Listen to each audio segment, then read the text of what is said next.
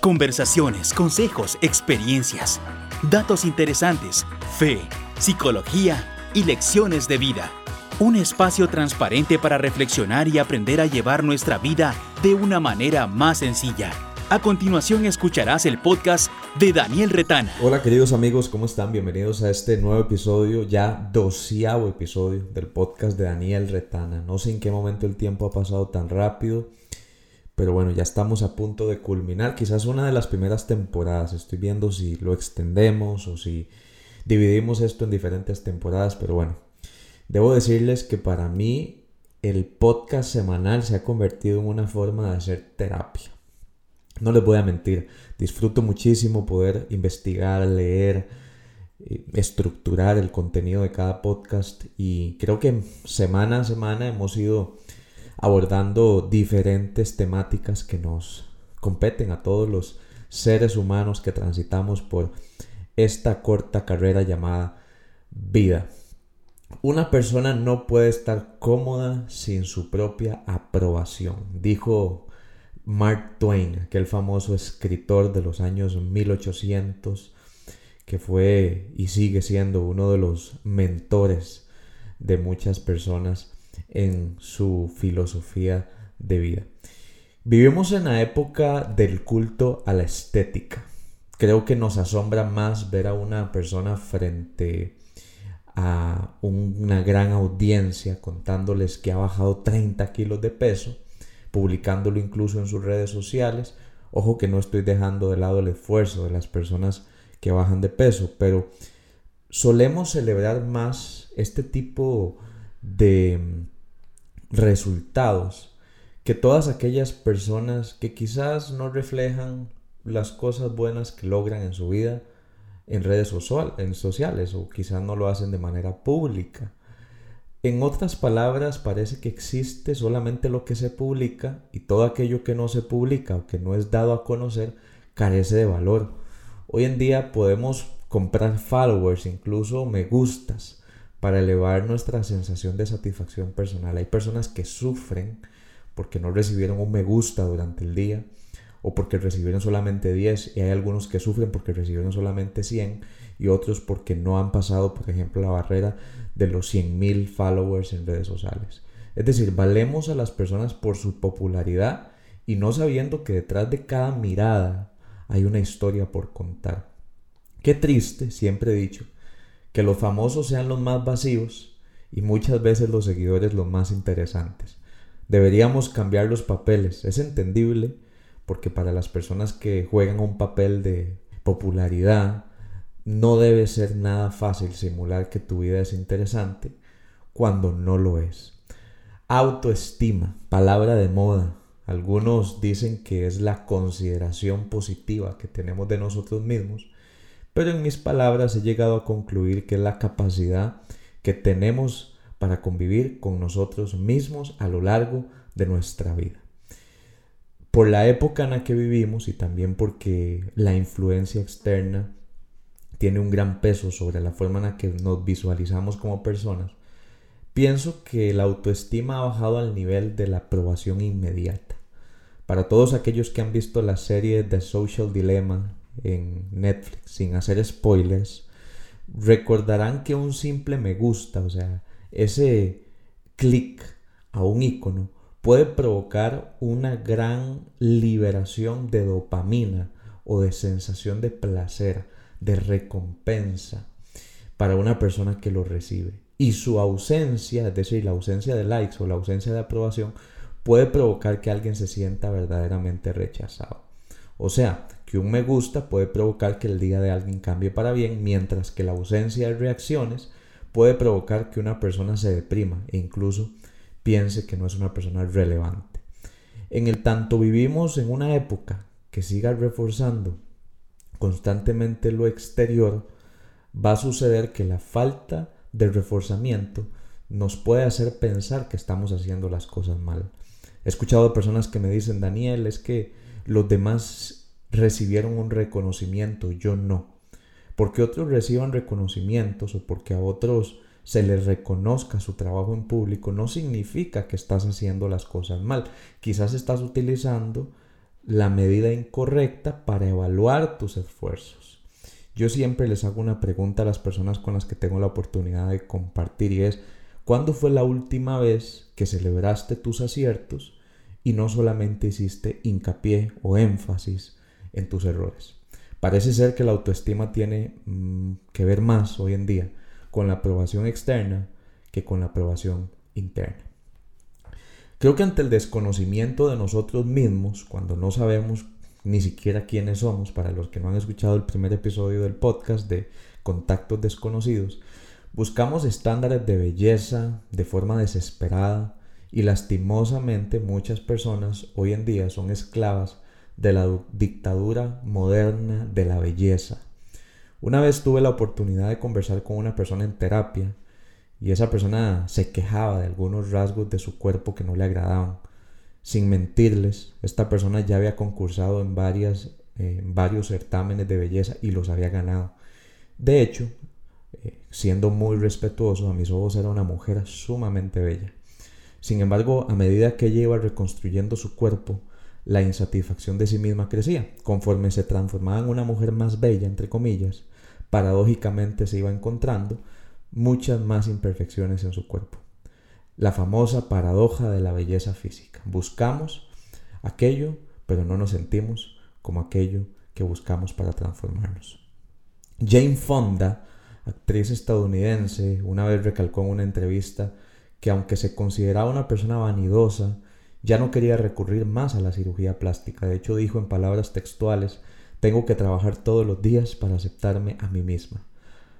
De hecho, Victoria Beckham, esposa del futbolista inglés David Beckham, expresó hace algunos años algo similar.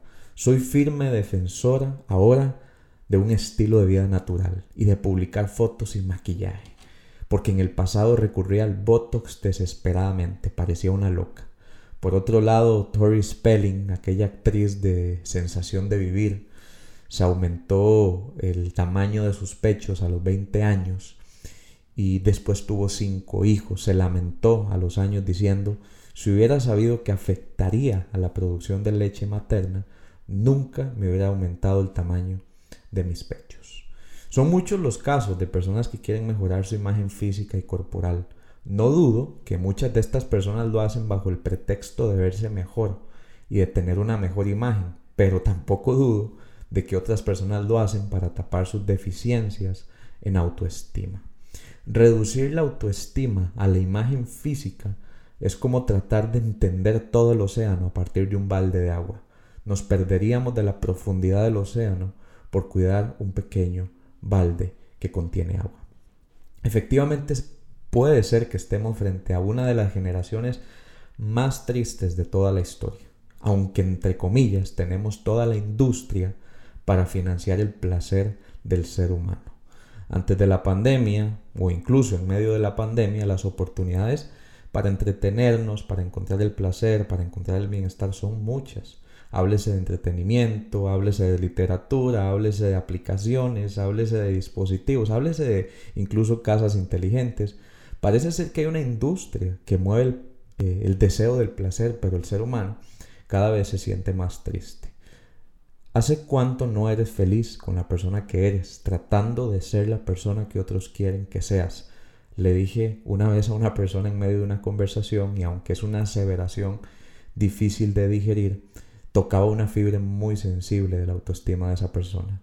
Se anulaba, se trataba mal, se malquería, se castigaba y lo que se escondía detrás del problema alimenticio por el cual consultaba en mi consultorio, valga la redundancia, era una persona que lejos de querer ayudarse, se autodestruía.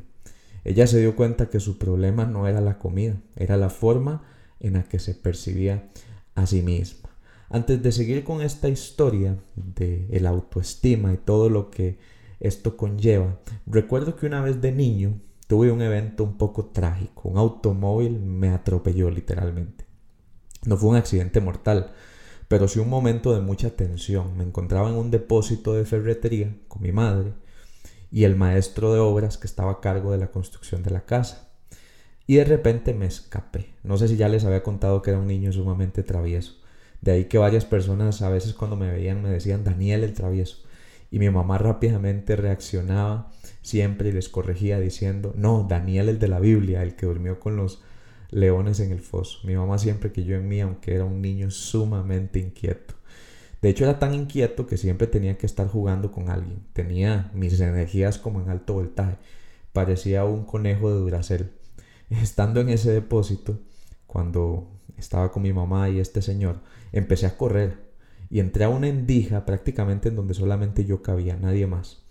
El maestro de obras, que tenía como responsabilidad cuidarme, no pudo llegar cuando de pronto extendí mi pie sentado a la orilla de la calle y pasó un carro dentro del depósito por encima de mi tobillo. Me quebré y tuvieron que enyesarme. Me fracturé y no fue la primera vez, de hecho, que me fracturé un hueso.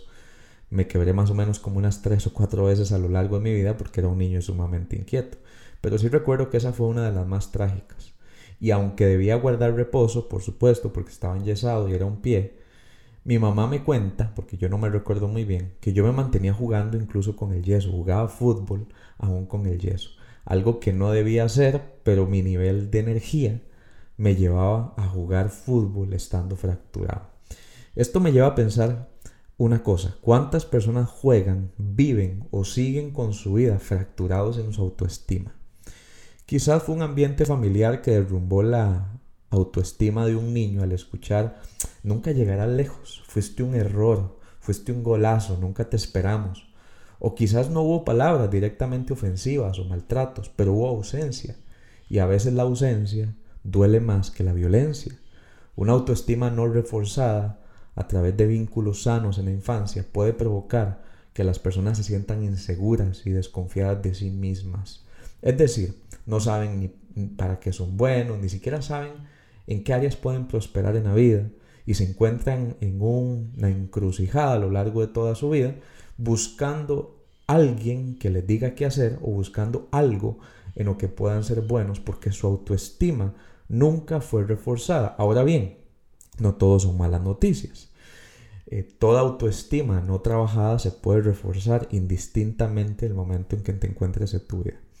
Quizás fue una relación traumática, un abuso o algún momento particular donde dejaste de ser considerado a la luz de tu esencia como persona y te convertiste en un proveedor, en un estudiante, en un profesional, pero no fuiste tratado eh, como la persona que eras o no diste incluso cuidado a la persona que yacía detrás de todas estas caretas que, nos, que te pusiste.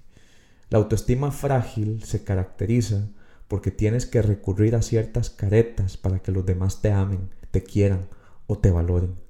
Tienes, entre comillas, que figurar que tu vida luce sumamente interesante, cuando en realidad te sientes aburrido contigo mismo, no te gustas, y al no gustarte te alejas de quien eres. Decides vivir en función de una búsqueda insaciable de que alguien te dé lo que no te puedes dar a ti mismo, es decir, un poco de aprobación. Es cierto que los problemas de la autoestima generalmente son la cuna de la mayoría de conflictos en la salud mental e incluso en algunos trastornos de la personalidad. Ahora bien, problemas de autoestima no solamente son aquellas personas que se ven por debajo del hombro a sí mismas, sino también todas aquellas personas que se ven por encima de los demás. Es tan peligroso tener una autoestima baja como una sobreestima exagerada. Es como tener en el ring de lucha a dos de los personajes más hirientes de nuestra personalidad. Por un lado, un yo inofensivo e inseguro, una baja autoestima, y por otro lado, un yo ególatra, engreído y narcisista. Algunos dicen que dentro del perfil de Adolfo Hitler, uno de los tiranos más grandes de la historia, provocador de la Segunda Guerra Mundial, dicen que tenía dos extremos, algunos de los estudios de su personalidad. Por un lado, tenía un complejo mesiánico, ególatra, al pensar que podría liberar a la Alemania de los otros pueblos que no se asemejaban a su raza aria y que él era la persona encargada para liderarlo. Además, a partir de esto, algunos dicen que Hitler recibía la adoración, la pleitesía del, gran, del, del pueblo alemán, algo así como un delirio de autorreferencia, decimos nosotros en psicología, cuando alguien busca que los demás le rindan aprobación o le rindan aceptación a partir de lo que hacen. Por otro lado, los estudios de la personalidad de Adolfo Hitler demostraron también que tenía algunos sentimientos de inferioridad. Aunque irónicamente él creía que la solución era exterminar a toda la población judía de la Europa media porque ellos eran menos, o a todos aquellos que tuvieran una diferencia en su físico, forma de ser o personalidad.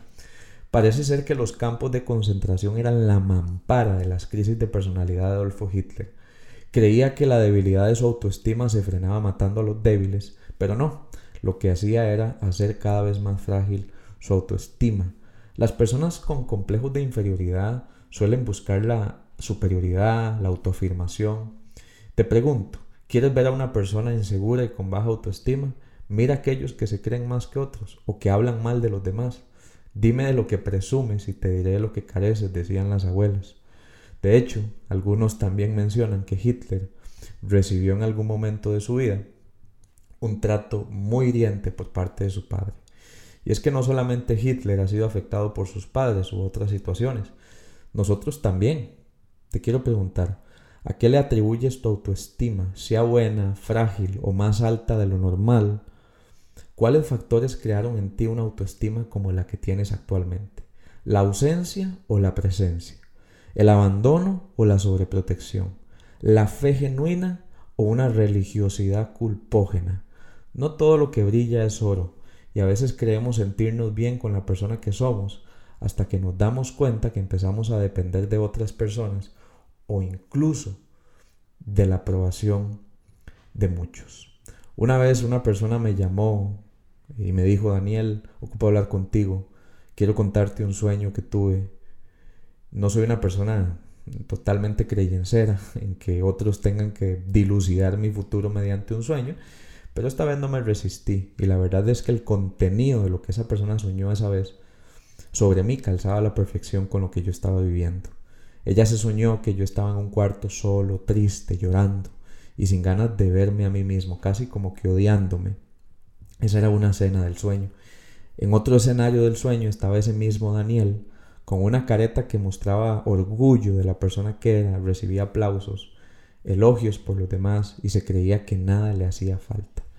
Ella me contó el sueño y yo pude concluir lo siguiente. Nunca olvides que el Daniel verdadero es el que está en la soledad de su cuarto, no en el anfiteatro de los aplausos. Nunca olvides, y te digo a ti a través de este podcast, que la persona verdadera es la que está sola consigo misma, no en un escenario, no en un trabajo, no en una familia, no el que está fuera de su privacidad, sino el que está en un más secreto de su intimidad. Así es, y es que a veces creamos máscaras. Algunos utilizan su cuerpo para estimular una baja autoestima. Creemos que el cuerpo durará para toda la vida, pero lo cierto es que se fumará como la niebla. Hay estudios que dicen que las personas que publican muchas fotos sobre sí mismas generalmente esconden una autoestima baja. Entonces necesitan que otros les refuercen su belleza a partir de una reacción por medio de las redes sociales. Hace poco escuché en una película buenísima que se la recomiendo, se llama El apóstol Pablo, discípulo de Jesús. Una frase que se me quedó taladrada en mi subconsciente y es, la vida y la belleza en esta tierra es como tratar de sostener el agua con la mano, se nos escurre rápidamente. Y así es, la belleza física es solamente reflejo de un interior sano y de una persona que ha florecido en el interior. ¿Cómo alguien puede sonreír en la crisis? ¿Cómo alguien puede contar las mejores historias cuando su cerebro está dejando de funcionar? ¿Cómo una persona puede sentirse bella aunque no cumple con los estándares sociales de la belleza? Hay una persona a la que admiro mucho y es a Daniela Álvarez, modelo colombiana. Ojalá algún momento ella escuche este podcast, porque de hecho fue Miss Colombia y eh, estuve leyendo eh, algunos, eh, bueno, algunos artículos y a ella se le encontró una isquemia en su pie izquierdo y se le tuvo que amputar casi que en una operación relámpago. Eh, su historia anduvo circulando por redes sociales y me llamó muchísimo la atención la reacción que ella tuvo. Fue asombrosa, ella era bailarina o por lo menos le gustaba el baile y aún sigue bailando. Y es que eh, por medio de esta historia y por medio de otras historias que podría mencionar, porque hay muchas personas que son ejemplos de una autoestima firme, es que la autoestima sana, firme, te permite verte más allá de lo que socialmente se necesita para ser bello. Una persona segura busca dentro de sí los atributos que lo hacen agradable para sí mismo, antes de poner por delante lo que lo podría hacer desagradable. Hay varias formas de estudiar la autoestima del ser humano, pero me gustaría poderles dejar a través de este podcast cuatro principios muy breves que nos pueden orientar para recuperarnos a nosotros mismos, para querernos antes de castigarnos, para abrazarnos antes de flagelarnos y para recibirnos antes de desplazarnos como si fuéramos enemigos de nosotros mismos. En primer lugar, el primer pilar de la autoestima es el autoconcepto, que en otras palabras o incluso otras teorías psicológicas significa autoaceptación. ¿Cuánto te aceptas? Importante mencionarles que una persona no se acepta porque se gusta, sino que nos aceptamos, aunque no todo nos guste de nosotros mismos. En otras palabras, te pregunto de esta manera muy sencilla, ¿qué piensas de ti mismo, de ti misma? Yo te podría incluso preguntar, dime una lista de todo lo que no te gusta de tu pareja, tu familia, tu madre, tu padre, tu abuela, tu jefe. Y posiblemente será exhaustiva. Incluso me podrías decir cosas que no te gustan de ti mismo. Y la lista sería larga, pero ¿cuántos aspectos positivos te definen? Necesitamos conocernos, no solamente pensar que te conoces. Quien tiene autoconcepto también desarrolla autocompasión que no significa tener lástima de nosotros mismos, pero sí de aprender a tratarnos bien. Si he fallado, no me flagelo, busco ayuda. La mayoría de personas, yo pienso, que podrían solucionar sus problemas si se vieran a sí mismas como lo que son, seres humanos. En segundo lugar, el segundo pilar de la autoestima, la autoimagen. Nos gustamos o no, ¿qué ves frente al espejo? Por cierto, eh, no sé si ya les dije que la belleza física no es una cualidad eh, por lo menos eh, corporal, sino una actitud. Hay personas, debo decirles, que a lo largo de mi vida me han parecido sumamente bellas y pienso en algunas de estas personas al grabar este podcast. Y curiosamente, algunas personas alrededor me han dicho que aquellos de, quienes yo pienso que son bellos, eh, me dicen que no lo son tanto. Otros me dicen, no, es que no son tan bellos. y, yo los veo bellos porque el problema de los estándares de belleza impuestos en apariencia física nos impide ver que todas las personas tienen en esencia una belleza implícita. Si escucharon el podcast anterior, la belleza está en los ojos de quien la mira. Sentirnos bien no es gustarnos necesariamente, es una actitud. En tercer lugar está el autorrefuerzo como tercer pilar de la autoestima. Y en palabras muy sencillas, cada cuanto te reconoces, te premias, te celebras. Me recuerdo una vez que me matriculé en un curso para superar un mal hábito que tenía, cuando yo veo algo que no me gusta de mí mismo, busco cómo puedo cambiarlo y si no puedo cambiarlo, cómo lo puedo aceptar. Y lo primero que nos mandaron a hacer antes de comenzar el contenido del curso y las clases fue que teníamos que ir a comprarnos algo como si lo estuviéramos regalando a alguien que queríamos mucho. Me sorprendí de hecho porque al inicio lo vi como un gasto. Luego entendí que no escatimaba gastar miles de colones, que son algunos dólares, no piensen que es mucho dinero en alguien, pero sí escatimaba, o sí me dolía, perdón, escatimar esa inversión en mí mismo. Desde entonces he aprendido a felicitarme. No a través del dinero solamente, sino a través de lo que hago en mi vida cotidiana. Y en cuarto lugar existe el cuarto pilar que es la autoeficacia, que en otras palabras es la autoconfianza, la confianza que tienes en ti mismo significa intentarlo aunque no nos sintamos capaces en todas las ocasiones. La capacidad es producto de la insistencia y de la disciplina. No al revés, a veces queremos sentirnos pero incapacitados eh, para poder lograr resultados, pero la capacidad generalmente nace de la insistencia y de la perseverancia. Ahora, para terminar este podcast, quisiera devolverme un segundo al inicio. Y te quiero hacer la pregunta fundamentalmente necesaria para poder sanar una autoestima fracturada. ¿Qué vas a hacer con las marcas que otros te hicieron? ¿Vas a dejar tu autoestima en las manos del evento que ocurrió hace años o de las personas que no estuvieron? Quiero decirte que el papel de víctimas muchas veces nos aleja verdaderamente de podernos reconstruir en medio del dolor y del trauma. Recuerda, La felicidad no es siempre sentirnos alegres. La autoestima sana no es querernos siempre, sino es podernos reinventar en medio de las cosas que no nos gustan. Es aceptarnos en medio de los resultados que no hemos tenido. Y es perseverar en la carrera de la vida, aunque no tengamos los estándares que otros esperan. No vivas más con una autoestima fracturada ni con una vida falsa. Ni pienses que el engaño de la dictadura de la belleza o de las redes sociales puede suplantar una aceptación personal. Como decía Mark Twain al inicio de este podcast, una persona no puede estar cómoda sin su propia aprobación. Ha sido un verdadero gusto estar con ustedes una vez más. Los espero en un próximo episodio del podcast de Daniel Retana. Un gran abrazo, que Dios te bendiga y que Dios te abrace fuertemente. Nos vemos. Daniel Retana es terapia individual, de pareja y familia conferencias, talleres y asesoría empresarial, entrenamiento en inteligencia emocional. Además, podés conseguir su libro, ¿Qué tiene que ver Dios con mis emociones? En toda Latinoamérica.